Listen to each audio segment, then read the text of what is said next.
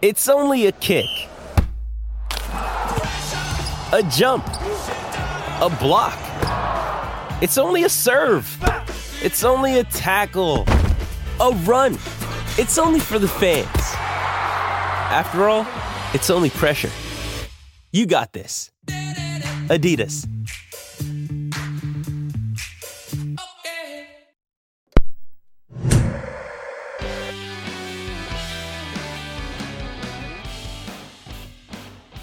Welcome to Circles Off, episode number 60.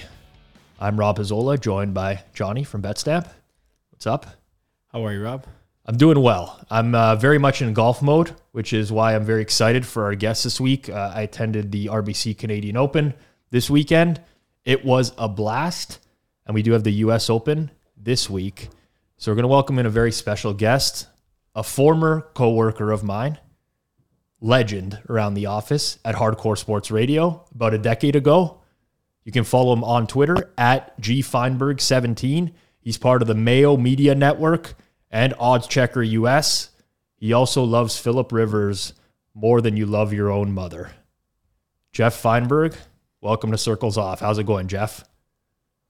It is going well, Rob. And as you sort of just read through my Twitter bio and make that Philip Rivers comment, I've literally had moments where I don't mean to go off topic, but I'm genuinely concerned for every person in my life because if I fell that hard for well above average Philip Rivers, it's really scary. Should be really scary to everyone I know where the relationship might go with my heart and and Justin Herbert. If I fell that hard for significantly above average quarterback play in Philip Rivers. People, um, I'll tell, I'll share a story about Jeff. You will, you may or may not remember this, Jeff, but this is maybe in the first or second year we were working together.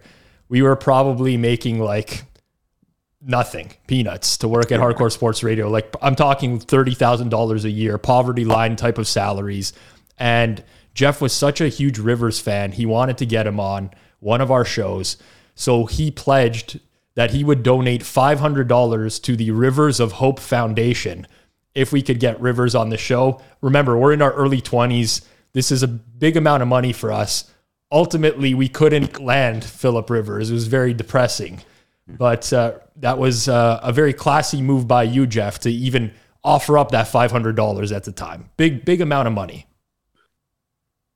Yeah, weird. I don't know why I I did that. I don't. I must have still been living at home at the time, Rob. Uh, you know, on that salary, I had to have been, to be perfectly honest. Yeah, I was uh, I was living in the street on that salary with the gambling debts I had at the time. But such is life. We move on now, and um,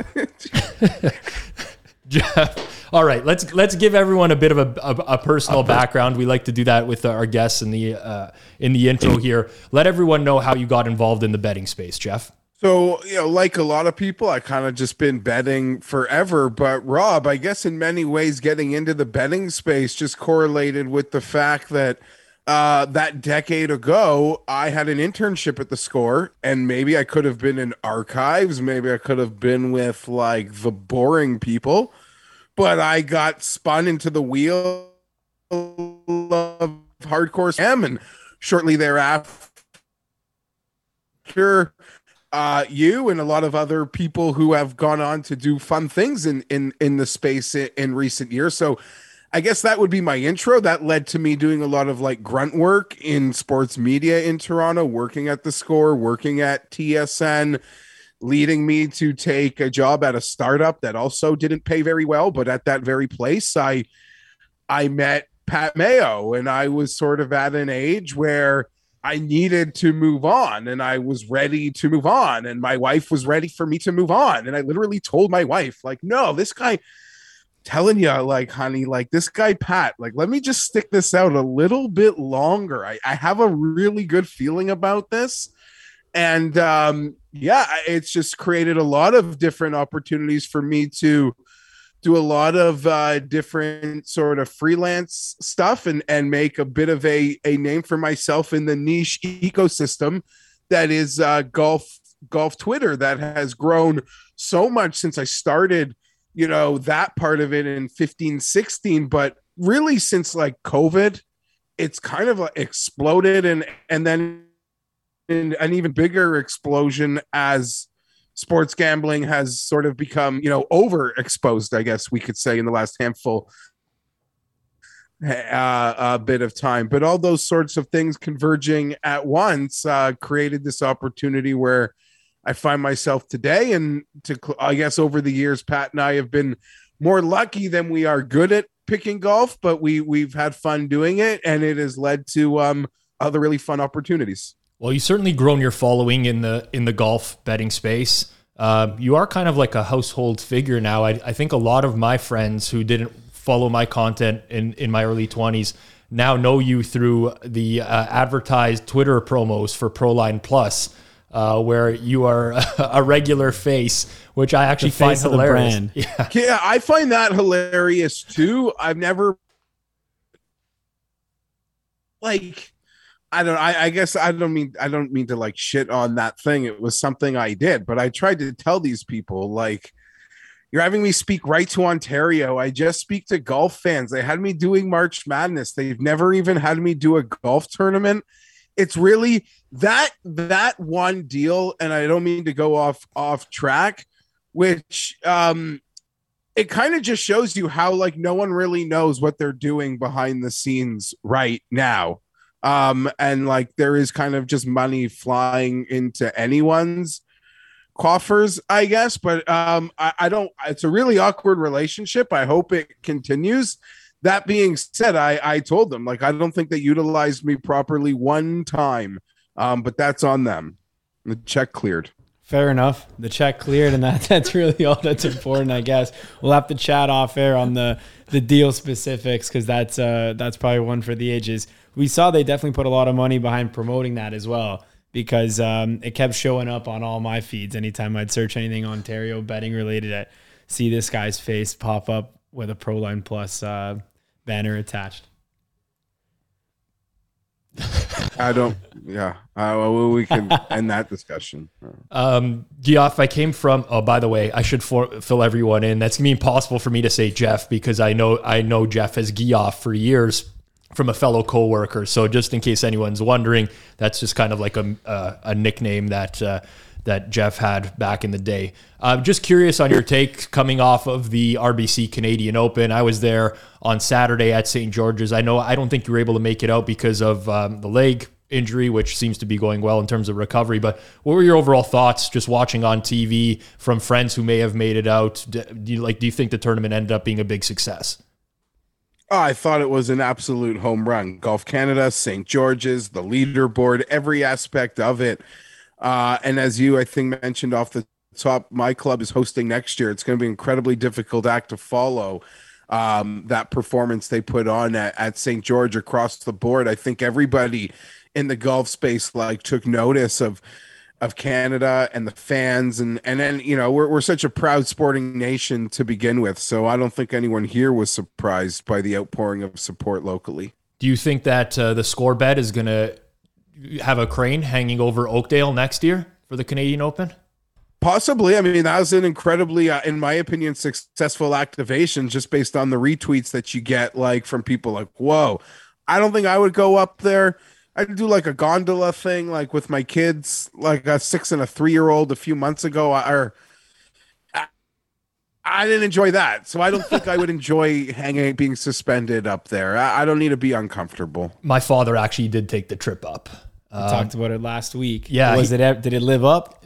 I have some pictures which I posted in the BetStamp Discord. We'll post um, the Discord link on our Circles Off Twitter account for anyone who wants to join that. But the view wasn't so great. It, it was innovative. Like it's it's a but it was just a little bit too far from the golf course. A lot of people's backs, like we suspected, would have their, you know, a lot of people would have their backs to the course, but you can't see anything. The chairs kind of swivel like a little bit, but you're harnessed in. Very difficult. I think it's just like more for the market. It's a it's a genius marketing idea. Let's call it out for what it is. Execution, I mean, I was there on Saturday. The crane was on the ground for three hours of the day where it didn't go up. I don't know if it was like calling for rain or winds or whatever. but we're talking about it again for a second straight week. So I think that's just a sign in and of itself that it was a well executed idea. It's PR, man. Enough about this PR. We're giving too much free promo to uh, Proline Plus. and Proline Plus and the Score Bet are, are loving this episode of Circles Off. But um, Are they? we're talking about any you know this you know this Geoff. Any press is good press, right? Yeah, yeah. All right. Um, I want to talk golf betting with you. You're one of the most widely respected um, golf content creators and golf betters in the space now, who's built up quite a following over the years. So, let's say it's Monday morning. You just woke up. You're probably a bit hungover because I know you indulge in some Crown and Cokes on Sundays, usually, whether that's in the NFL season or just the final round of whatever Sunday golf tournament is. What's the first thing that you're going to do on Monday to break down the upcoming golf tournament? Uh, I hate I hate it, Rob. Like I hate having to be right on the wagon on Monday morning. And the week happens so fast because you just have Monday through Wednesday, then your content dies. And um yeah, I just like to see what the odds are, what's first up there, and then everything from that is like a pivot point of is that a good number or is that just better than what dropped first? I just like to see the odds sort of roll out. Uh, I compare it a lot, Rob, to people who like on a Sunday night you see those first football lines come out for the weekend, Right. and like you're you're so fresh on what just happened and what your eyeballs had, and you think you make this opinion and and you might even make a bet, but then come like Thursday, Friday, you're like, oh, I don't really feel that anymore. Like you're so past like what your eyeballs thought, and but it happens just so quickly um, in golf, and for the purposes of content when I first started doing golf, or when me and you started betting golf and helping Cam with his segments or or just producing them, like I wouldn't even look at a golf board until a Tuesday afternoon. And, and me and Pat had some early success doing it. He's like, no, we got to get the show out Monday. I'm like, Monday? I didn't want to look at golf yet. Like I'm still like into that. Like my head's still about last week, but for, in the content realm that we live, if it doesn't get out Monday, like it's pretty much useless because it's not worth the effort that you put into making the show happen because it expires. You know, what's the latest someone's actually listening to the show? No one's down. Like I'm not. No one's downloading it like at 8 p.m. on a Wednesday. I mean, maybe they are, but you know what I mean. So the shelf life is small, but if we're at a course that they've been to before, then it's pretty easy, Rob. I mean, you would know that. It's a course, it's a regular stop. Next week, we got the Travelers. Done. Easy. You can just see the past scores, the past winners. You have your memories of it. You sort of know what player profiles work well there. Uh, it does get a lot more difficult in major weeks when there is such an unfamiliarity with a course or when we go to places that are um, totally brand new or even like last week where they hadn't been for for a decade and you're just trying to correlate how the modern players will will hold up to certain places. So yeah i don't know. My head is spinning out of the gate monday and it's usually just a lot of fat thumb refreshing wondering why these websites have like lpga and seniors odds up but not pga odds up. That's really my monday morning Now, are you processing those odds in real time on Monday? So, like for example, you'll see opening odds, you'll see them move, uh, you'll try to understand why the move is happening. Like, uh, I mean, there, there's I, I'm in the same boat as you. It's what, kind of why I find golf overwhelming is because the moves happen so quickly a lot of the times, and you just really don't. For me, it's not conducive to my schedule and the timing of the bet. But walk us through what that looks like are like are you opening up multiple sports books is there one that you specifically you're looking at as your your you know your early indicator of what the market is just walk us through that first hour or two Yeah, so multiple sports books are up, but you also have an understanding of like the order for which they come. Right. I mean, for the most part, they sort of roll out at, at a similar pace. And like that one will never show up before that one. If it does, that, is so weird. There was a time when one book that's normally first, like it was almost lunchtime and it wasn't out yet. And you're like, you're almost wondering if an accident's taking place over there. Like, what is going on? Because no one else can can react. And and yeah, you do see lines that like you think that's a great number, but you don't really have a comparison to. And then you see another, uh, you know, open the guy up at half, and you're like, well, is that number good? Is that number bad? Like, which, which, what is the right number? I really do like what I do love is that some books now allow you like a full cash out, where it's almost like a move where I can bet that number. Like that number, worst case scenario, is good for me. If I see better, I can react to better. But like I'm happy if, if that's worst case scenario. And if I want to pivot off that, they get me full cash out. Mm-hmm. I'm also degenerate enough, Rob, where I'm seeing all the lines where if something's good, if I've bet on something and it's going to move against me, there's a chance that I see that wind blowing and I can get out of it. Uh, I still get my full cash out before they even uh, adjust. So I love that cash out feature. It allows me to plant a flag in the ground, yeah. but it also allows me to pivot off of it as other places are making other um, moves. And like you said, my Monday is dedicated to getting that show done. My Monday morning is dedicated to getting that show done with Pat. So I am actually, at least, you know, it's possible I can get burned, got to take my kids somewhere, but I am for the most part able to like see the wind.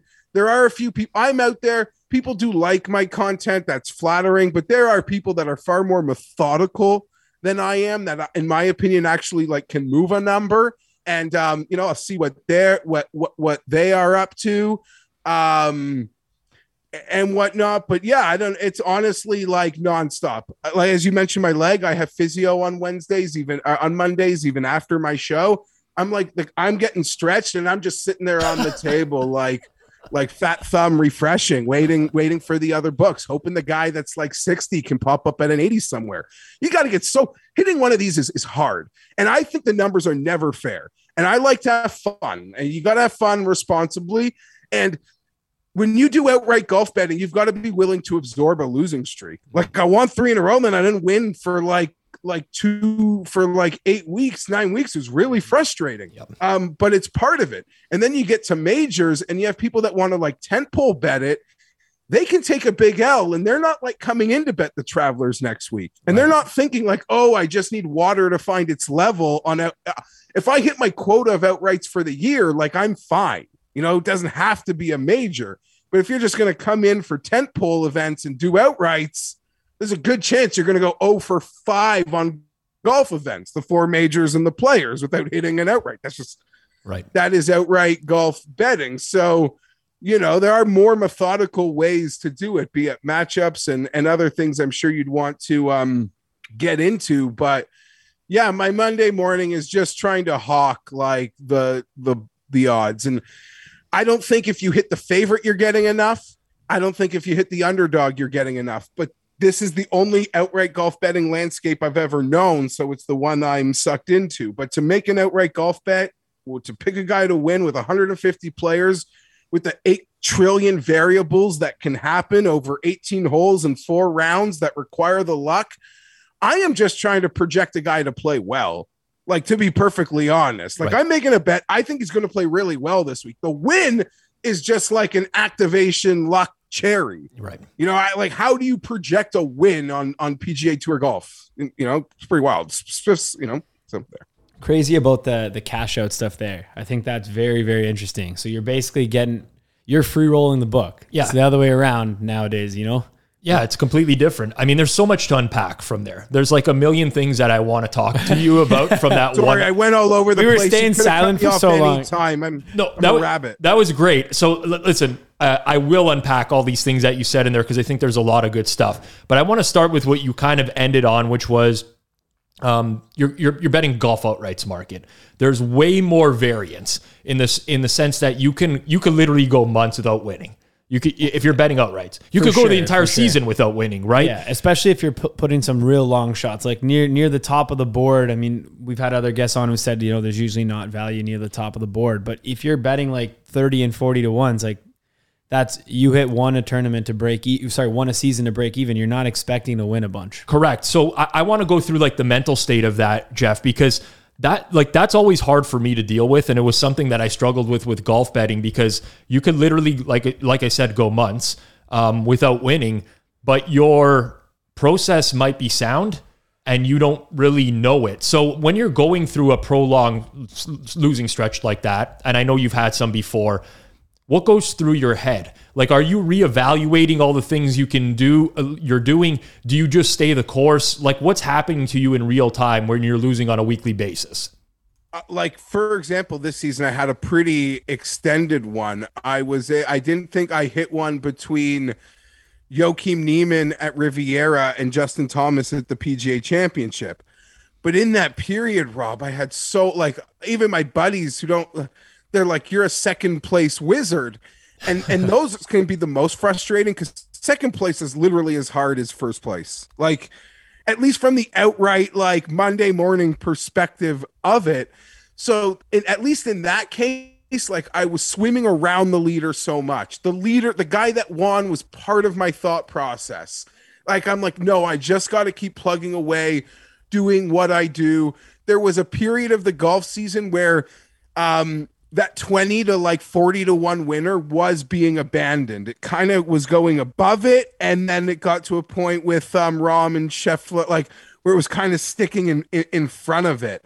Uh and that can be um a co- when that happens, that's going to be costly to me because I love living in that like 25 to 55 to 1 range because that allows me to have fun, make entertaining content where I'm picking like a, a handful, I guess, of uh, uh, of players. But it's just something I, I, I, I remind myself all the time like it's going to happen. When I'm getting hot, like I'm prepared thinking like this cold winter is coming. Um, you know, I guess that's all all part of it. It's incredibly frustrating when you get blown out in golf. Like it's some like in football, like it's you see don't feel like you're seeing the board clearly. You don't know that you're making right decisions. My biggest advice to all my friends that do it on the grind is you just got to take the L's. The worst thing you can do is try to like chase it with a live bet or Sunday. Like I don't want to turn one tournament loss into a three and a half tournament loss. Good point. Like, or a two and a half tournament loss. Like, I have gotten so much better. Back in the day, Rob, I used to like try to chase an L all tournament, and that got really expensive when you like really got screwed on Sunday, or the guy guys don't hold their leads, and there's so many trap doors. Um, outside of ma- like majors are different. It's Father's Day. My wife's just given me the couch and the keys, and it's all mine. And the Masters I might find myself overexposing. That's like how people might bet the Super Bowl or March Madness. I, I'm not here to say like I, I, I like part of I think what has made me successful, and it might not work for everybody, is that I've stayed true to like I'll still like bet with the god. I'll still bet favorites. I'll still be emotional about pers like biases, but I do get to have conversations each, each week with the guys like behind the models, entrenched in the models, and you know they'll throw my perceptions and like tell me how like false reality they are and and then i try to like make a blend uh of it and you know in this concoction that you know spits out picks i'm not beholden to to any kind of model it's it's golf if a guy can't pass your sunday eye test i think he can make that like big 10 foot putt like i don't care what the math says Right. i know like that's weird in like a pitcher batter matchup sort of way but like to bet a guy, you have to truly believe that he can like do it. Uh, you know, much I guess like a base, but it's not a team. Uh, so I guess there could be a lot to unpack there as well. I have a lot of fun doing it, but my best advice is like just take your L and move on because there's 48 other weeks of these, and it gets messy when you chase them. So so here's the issue though, all right? With with the golf and chasing and not chasing your bets. For the average recreational better guy betting looking to have a fun time, okay? Let's say you place five outrights, Jeff, on uh, Wednesday, okay? So Thursday come, you're, you're you're looking okay. You have some fun Thursday. Friday comes, not so good a day. 3 of your 5 miss the cut. One guy's 10 strokes back, write him off. One guy's 5 strokes back. Saturday, leader pulls ahead all your bets are dead, but you still want to sweat on Sunday. How do you not chase? That's the problem with betting golf outrights is people still want to sweat the turn. You got to. Okay, so that's part of it. And like if you're single or you're home and the wife's taking the kids out and you're just going to watch golf all day, then I'd say like bet it, make an entertaining bet. Like I'm not saying not to bet it, but like a full chase can get really expensive. Like that's kind of I'm not saying you shouldn't like make another bet on the tournament. You're not allowed to be entertained on the weekend because you made bad bets. Uh, I just mean like you know just be responsible. You don't need to turn losing one tournament into losing two and a half. Um, but again, you can do that, and then you don't have to make another golf bet till the next like major. I have I'm in this position where I want to like not hate myself on Monday morning. I gotta like do the travelers, I gotta do the Sanderson farms. so I try not to like put myself in those positions where I like hate myself and hate looking at a golf board. I think. So- go okay, ahead. so I was just gonna say that, but that's the one like thing about golf outrights because they're over four days and there's like you're not really like you're not you're out of it. Like you you could lose your bet on the on the third day. It's still a live bet, but you have zero hope of winning it. So like that's the problem with like for the for the fun of it. It's like how fun is it, man, when you have like a guy in the final pairing. Like you're that Sunday, you're sweating hard. It's usually like a plus three thousand. Great time. Yeah, listen, I I completely get what you're saying. And Jeff, you've probably experienced this as well. For a long time, I was doing DFS golf, right? And you enter the max lineups in a tournament. You enter your 150 lineups, whatever. Most of those lineups, you're going to have like 70% ownership of one guy. That guy misses the cut. Okay, like all my lineups are now dead on Saturday. Am, am I going to be prepared to watch the weekend golf without any action in it? No, it's difficult to do, but it, it's it's like the balance of recreational versus you know spiral, spiraling Like down if that you problem. lose your total shirt, like you lose, you go one in seven on an NFL Sunday. Should you try to win all six of those L's on Sunday Night Football, or like just get like one in at one, of like you know, just bet it like a game, like it's a game, like one game. That's kind of just, I guess, what what I mean. Don't get me wrong. My card is over. It's Sunday morning. I want to bet a guy six to one in that second last group, a couple back because I'm going to be sitting and watching it. But I'm not like trying to make the whole week perfect. I guess um, is is my would be my my point. And and again, I'm speaking as someone that's like got getting right back on the wagon next week. That Yeah. not just like doing tent pole tournaments. So it's it can be a very different perspective. I have buddies just like for the US Open, like you don't bet golf. Who should you bet for the US Open? It's so weird that I would say, I don't know, pick two of Thomas, Rahm, and Scheffler. But if you like bet golf, I'd give you like my card with guys between 30 and 50 to one and say, no, do this. Like it's a really weird like thing. I I, I don't know. That's golf's uh yeah. Golf's weird like that, I guess. I think in in outrights markets, um, that's not uncommon. Where like someone will ask me, okay, who should I bet? And it's like, what's your goal? Like, it, are are you trying to maximize your expected value, or do you want someone in contention on Sunday, likely to be in contention on Sunday that might not necessarily have the best value, right? So you know, if I'm if I'm telling one of my friends who's going to watch the major, you know, the U.S. Open all week, I'm probably going to, you know, recommend someone who's likely to be there on Sunday. That way they can have a sweat. But if I'm talking to another one who really understands betting and their goal in the long run is to maximize their EV, then I'm going to give them the best EV plays. And that might include somebody who's at 150 to 1 who has a very small percentage chance of winning but should probably be priced at 80 to 1 instead or something like that. So, uh, I get that. I think what's really fascinating about you, Jeff, um, and you've you've already described this as the way you know I've, as you've gone through here is uh, your handicapping style is like this amalgamation of all of these things. So there's like some data perspective. Some of it is gut feel. Some of it is listening to the people around you and who they might like. Some of it is just finding, um, you know, I don't want to say stale prices, but potentially off market prices or something like that at a sports book. If you had to boil it down to one, like something that is your true style, if you had to go with something and you could cut out all the others, what is it going to be for you? when it comes to golf, I believe you could beat like the top three players in the world if you had to stare them in the eye like tied on Sunday. Like I get like I I, I like to make a golf like the thing with golf betting too is sometimes like okay that like could be a great number. I don't think you're gonna win. So like uh, like that's an 80 to 1 it should be 50 but it's like I don't know. I don't like you to win the tournament. So that doesn't mean anything to me. It's not like getting two and a half points on a football on a on a football spread. I still have to believe that you can win the golf tournament. Um, but but so much of it now is just it's the data, it's the data and the gut. Like it's just this blend. I need I like seeing my uh, realities and perceptions meet.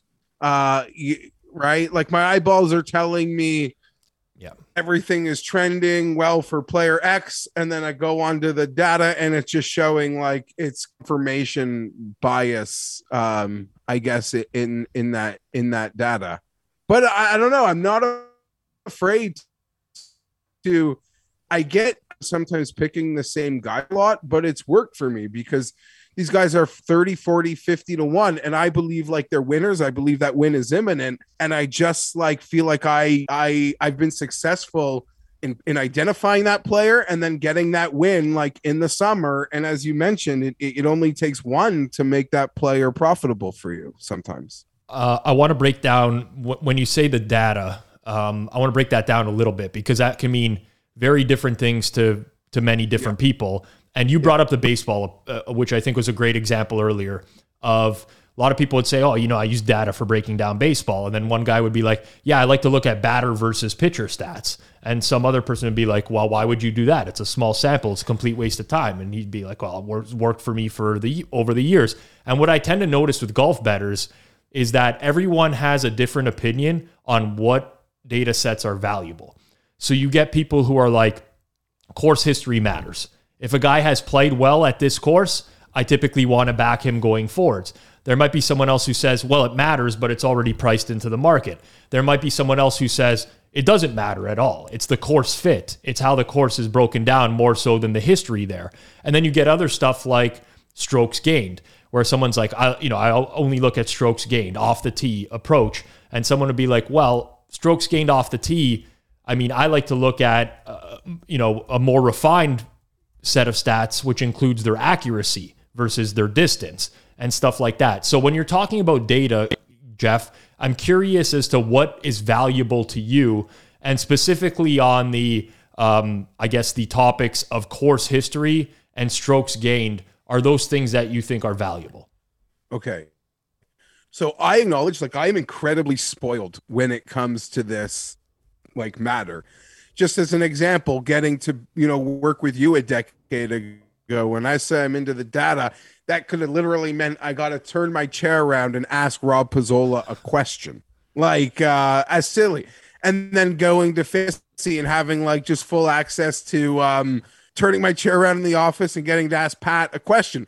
Before uh, you know, now it's you know I'm I, am i am very much um, invested and support like Fantasy National and the type of things you can do there where you can pick your your course conditions or your stat models, which stats you want to key in on this week.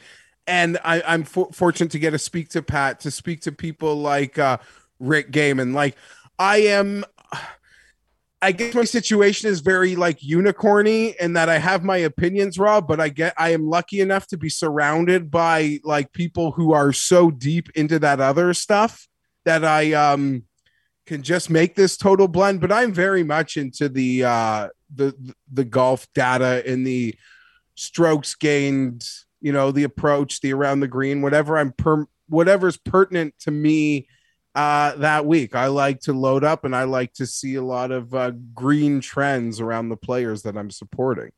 Okay, that makes sense. Now, I want to pivot a little bit here to this week because we have the US Open.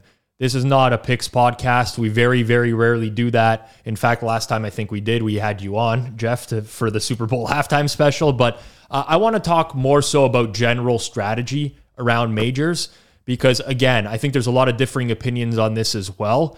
Um, I tend to see people say uh, at majors, they typically only want to bet guys at the top of the board because the courses are going to play a lot harder. Um, looking at the course this week, I've seen the rough around the greens. I've seen that the greens are basically like glass this week, where like nothing sticks at all. Um, is that something that you typically buy into uh, at the majors, where you just want to back the top horses, um, or is it just treated like any other tournament?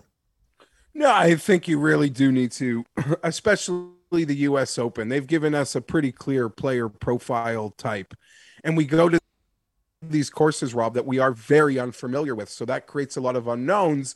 So for me, the safety net truly is the prototype. Um, and you know, Dustin Johnson, Brooks, Brooks, Woodland, Bryson, Rahm. I mean, the USGA is giving us a path. And until they tell me or show me that I need to pivot, I think I'm going to die on that on that path to be perfectly honest and the other majors in many specifically the PGA championship can follow that uh, in the course selections that they do go to um, and yeah to your uh, almost opening point for major championships I do believe in that Brooks Koepka theory where probably like 78% of the field you might be able to put a, an X through their name before we even tee off on on Thursday mornings.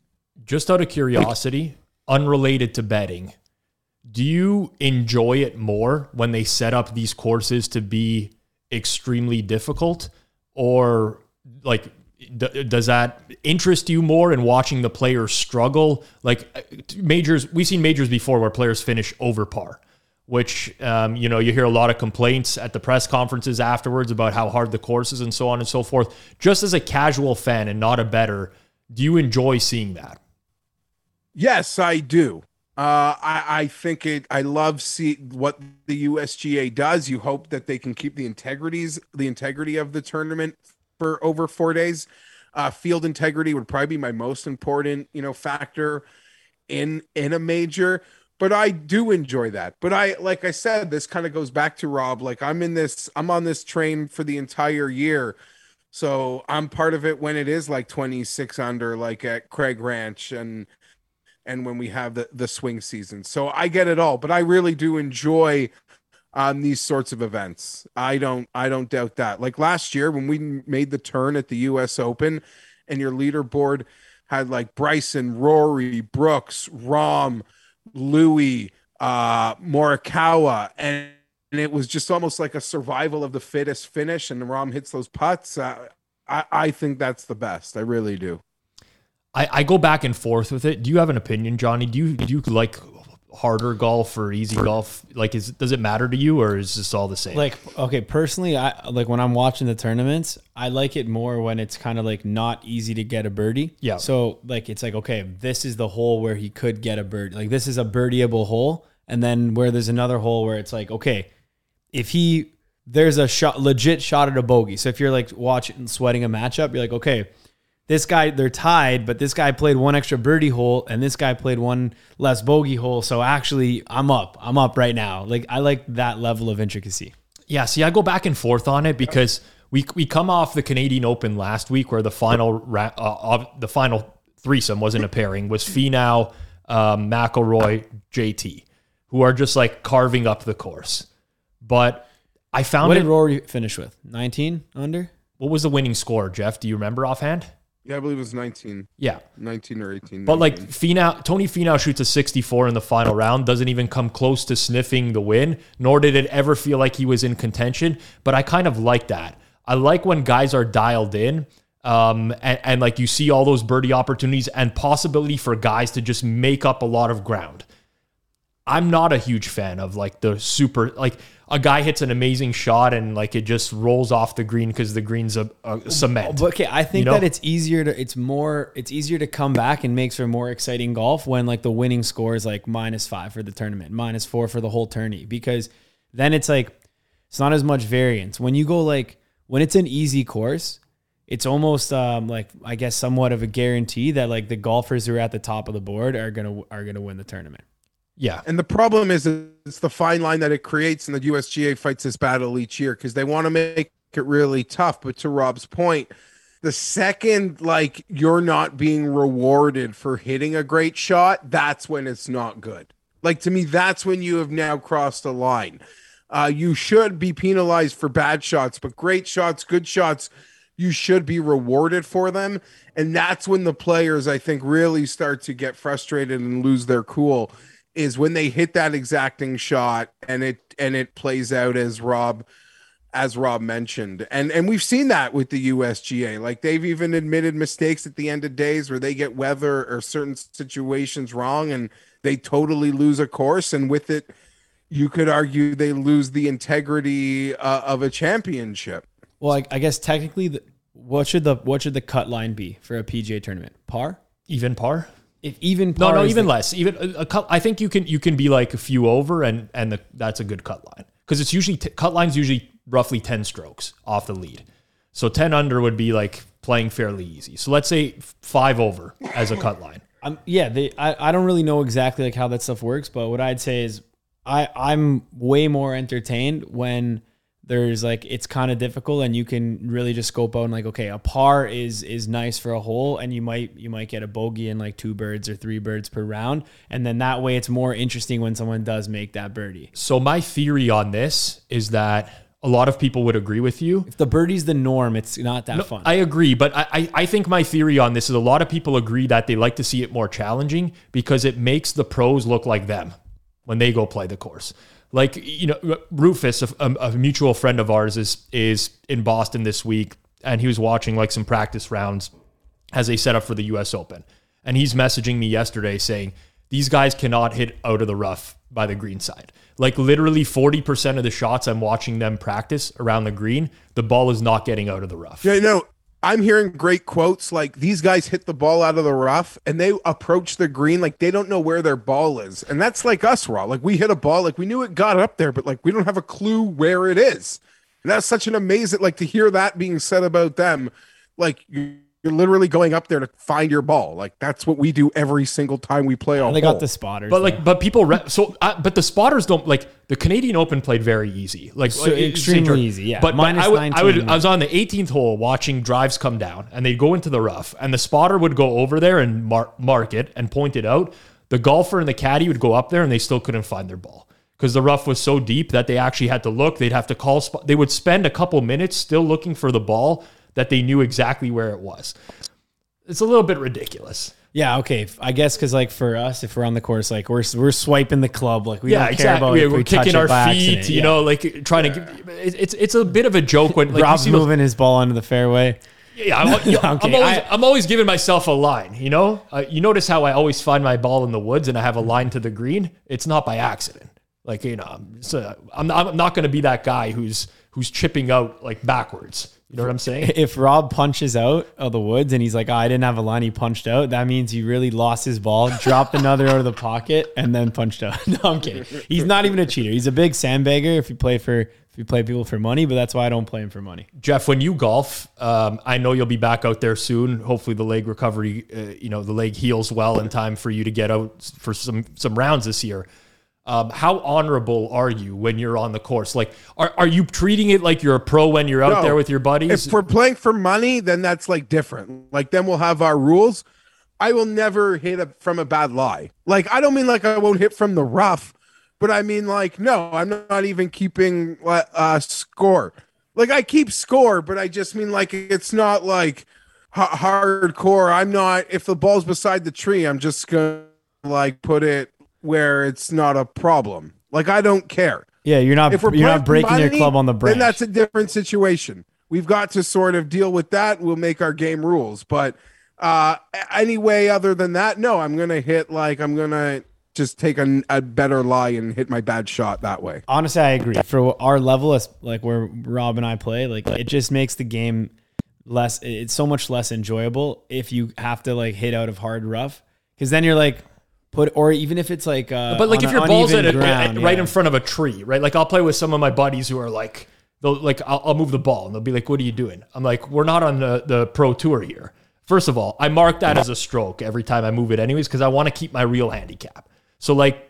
I'm still keeping like it's just I'm not actually hitting the shot where I have to go backwards and like you know what I'm saying? Like give yourself a lie to get to the green. I never understand that amongst like the recreational amateur golfers who are like, oh, like it's basically Happy Gilmore, right? The the rules state you must play the ball as it lies. It's like, what are we doing here?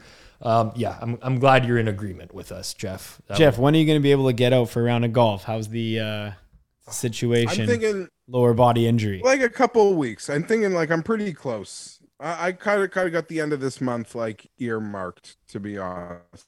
So we'll see. It would be uh, yeah, it would be nice to play uh, again this summer. True story. I played at Jeff's home course, um, which will be uh, home of the Canadian Open next year and in 2026, I believe. I think it's two years, right? Um, what course? Oakdale, beautiful. There's 27 holes there. I can't remember which um, which two nines Jeff took me out on, but I would like to get out again, Jeff, because I literally played the worst golf of my life on Yeah, that yeah, day I we're, played we're with gonna you. get it out again. And I- And I'm gonna I'm gonna invite Cam and I'm gonna screenshot it because I invited him last time too. Like, there's no way I invited you to golf, Rob, and I didn't include think like, oh, like Cam wouldn't like let's just play the two of us. I'm not going to invite Cam. So that's why no, did I tell Cam like, oh, it's my private club? No, I just said me and Rob are golfing this day. I want you to come. I didn't like say like roll out a red carpet on an invite. Um, which I guess led to some confusion through football season. Uh, there'll be no confusion next football season. We'll put it that way. Jeff is referring to Cam Stewart, uh, who is a, uh host here in Canada, who we uh, worked alongside for several years. But um, yes, The there- raging redhead. the raging redhead, as he's known, everyone at every horse racetrack in Ontario will recognize him. Every casino in Ontario, he will get recognized as well. But yeah, Cam was uh he. I I reached out to him last year, beginning of summer. Give me some dates that we can get out. Me, you, Jeff, and I. I can't remember who I was going to invite as the fourth. Maybe maybe a, a former colleague of ours, Eric Cohen. But I said to uh, to Cam, give me some dates. Guy's like, yeah, no problem. I'll get back to you. Never gets back to me. I'm hosting with him during football season last year on the Mayo Media Network. Guy calls me out for not inviting him out to golf. I'm like, buddy, receipts are right here. He's also ripping Jeff. He's like, oh yeah, Jeff, beautiful course, never sends me an invite. Everybody sent this guy an invite. He just never gets back to them. So, um, but that was a beautiful course. But true story, I felt so much pressure playing in front of this guy, in front of Jeff. Like, I, I- suck. I'm the worst. It doesn't- I'm a hack. I, I don't even like keeping score. I, it's like getting on the scale. Like if I'm hitting my irons nice, it's like putting your pants on and they're looser. Like I don't need to make two putts to know that I'm losing weight. I know that I'm golfing better. If I'm putting my pants on and the button's not doing up, I know I'm getting fatter. If I'm topping balls all day, I know I'm playing like shit. I don't need a number because I couldn't get chip because I couldn't mm. chip to get up and down. I need a score. Like I, I'm not dissing scoring.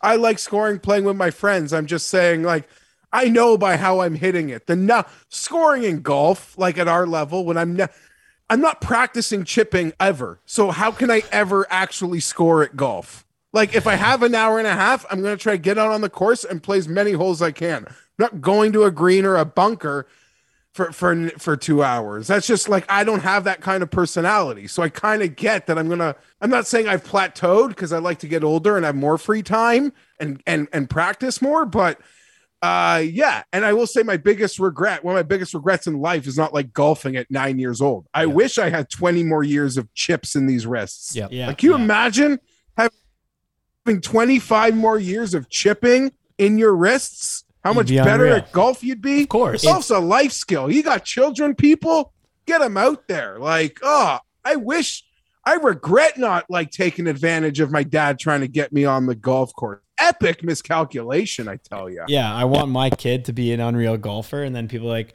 "Oh, well, how are you so good at golf?" It's like, ah, my dad put me in early. Like, oh, is your dad golf? Nah, he's trash. That's gonna be the story.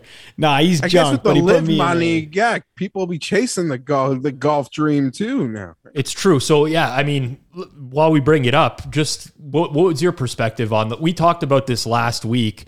Uh, obviously, we can look at this from a number of perspectives, but uh, I'd like to focus mainly on the players. Like, do you view any of the players who've joined the LIV Tour any differently than you did beforehand? Yes and no. I think everyone like they all have the right to do whatever they they want to do. It, it makes total sense. It's it's more money for less dates. It's guys that for the most part like, you know, just want to don't want to like maybe golf when they're 60 and do that whole PGA into Champions tour and and just retire. So so no, I don't I don't besmirch them. I do think it's weird. Um, you know, like like Phil just like in the nutshell, guys, like when you look like what he is worth, like in the way Jack and Arnie are just so prominent in their older age. Like it's a really weird thing that he might have potentially given up, but he got he got paid to do it. I will just say selfishly, I don't like change. I don't like when my favorite website changes. So who's you know you invest all this time and life, and I'm not even talking about the betting aspect of the PGA Tour. We've invested so much time and energy into the PGA Tour that I'm just I care. Um, I'm not saying they're right or wrong. I just care. I don't care to watch LIV, but I'm so fascinated by it. But no, I don't hold it against the the players. But I do think that they have to live in the bed that they're going to make. And you've ever seen a guy get 200 million and like, shouldn't they be having a press conference at the Four Seasons, like holding up a big check in a Niblicks jersey or a, a High Flyers jersey with a smile, like you're a Scott Boras client? Like, there's just this whole weird vibe around all of it, you know? Yeah, well, people are trying to attack other people for, I guess, call it achieve a certain level of success or whatnot. But Or you could you could do it outside the Four Seasons total landscaping as well is instead that? of the actual. Any, Yeah.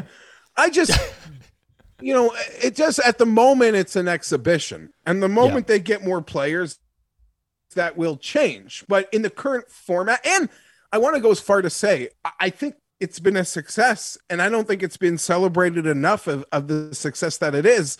When you do consider, friends, at Riviera at the Masters, this thing was declared dead before it started. Like Dead in the Water was major publications. Like Dead before it started was what major publications headlines were as it pertained to this.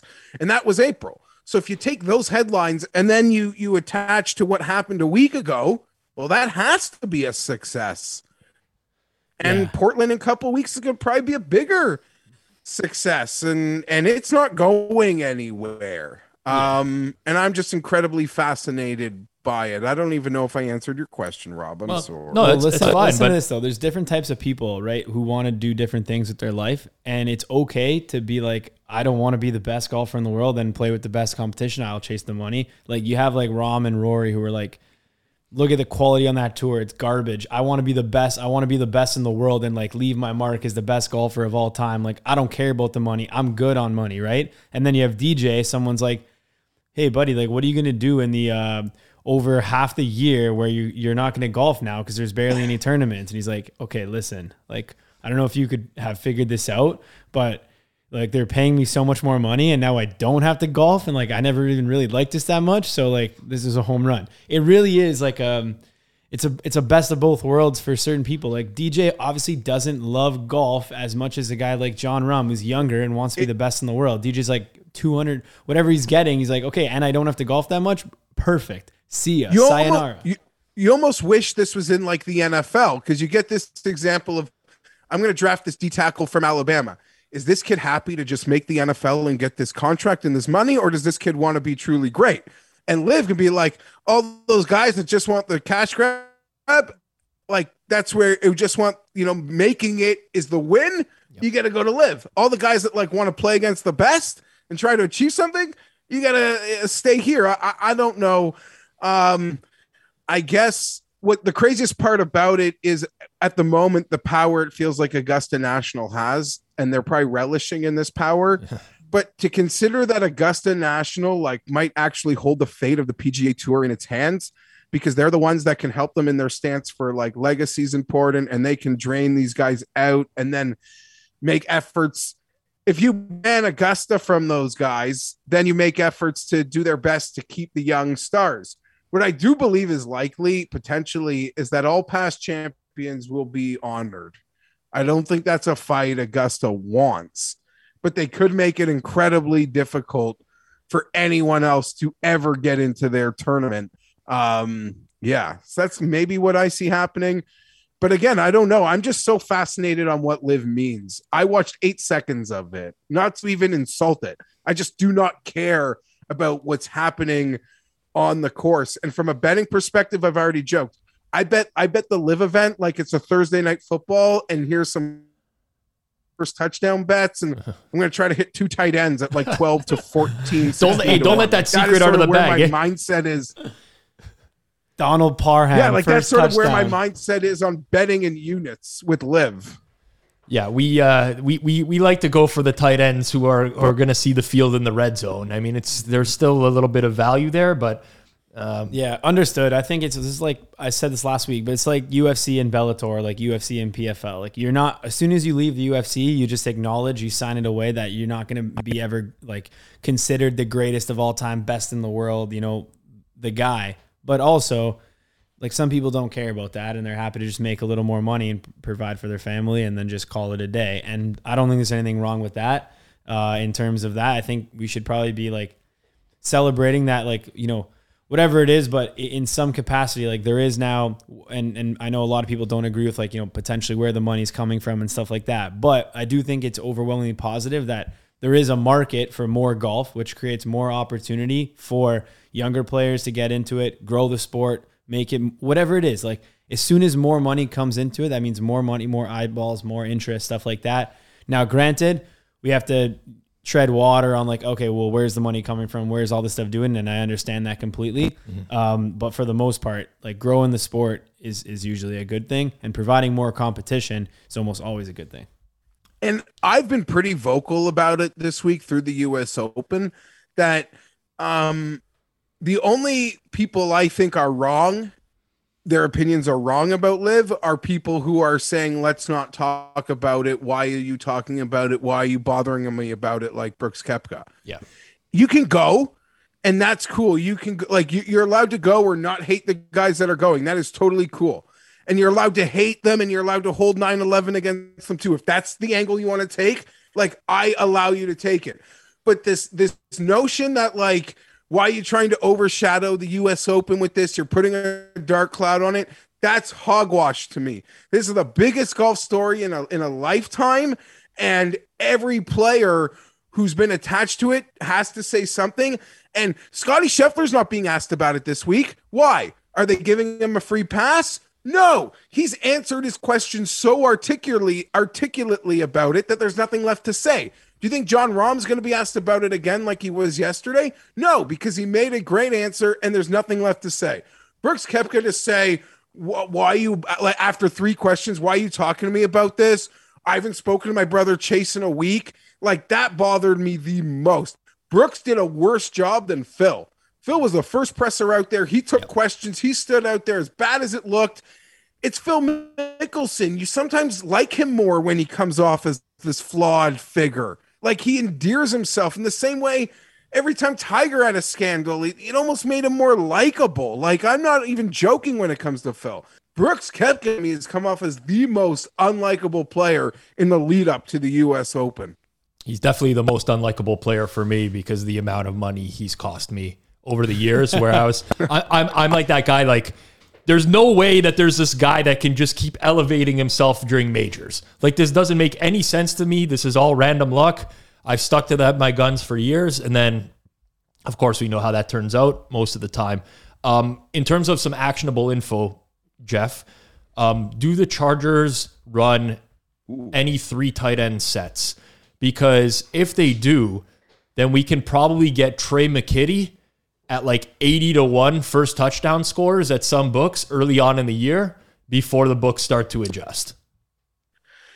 Okay, I, I like where you're thinking, hiding in there behind uh, Everett and and Parham. You could be on to something, Rob, because they do like him, a third round pick from last year. Uh, yeah, uh, I'm actually I I like where your head is at on that. Um, Donnie Parham Jr. is a, a, always a lock for for a Par- first Parham is bet at those- targeted quite a bit in the red zone. yes. And I don't want to like lament this right now, but the entire the Charger season, like everything changed when he when with that th- that first possession in that Thursday versus KC for whatever reason. Like that's where the whole season, like everything kind of went off the rails at that exact moment. Not to mention, like a lot of people, I had a first touchdown bet on that uh on that play as well. Um, yeah, I don't know, but Rob, I'll tell you, I've hammered the Chargers over 10 minus 118 uh wins. I know the exact like win data shows that they might not even be favored in 11 games, but I don't care. I I am projecting greatness. I'll tell you this it's going on a half dozen years now We're going into the year, I'm like, I love the Chargers. I'll bet some sort of Chargers futures. They always, always disappoint. I am not going to bet Chargers futures this year, and they will win the Super Bowl. They're just a very, very average. Very oh, average. I love, I love that. I love the Chargers. I love the Chargers. but Rob and I could probably find the messages. They're the exact same message. They're like, I love the Chargers. If their offensive line holds up, they could be amazing. And they have finally, like, the Philip Rivers era is over because that's where you'd always send me this message. You'd be like, Is Okung like still good? Like, what's going on there? All that crap. There probably hasn't been a team that's invested more in the offensive line in the last year in the National Football League between Linsley, Slater, Feiler, another first round pick this year. So they're like doing it. They're doing what you've asked, just like eight years too late. They never did that for Philip. They clearly know that if you protect Herbert, he'll make everyone around him an absolute god. I agree with you. I uh, I hold them in high regard for this year, and I wish uh, the Chargers the best of luck. Geoff will wrap up on this. It's our closing question we ask to every guest on this podcast. If you could go back five years and talk to a previous version of yourself, what piece of advice would you give to your old self?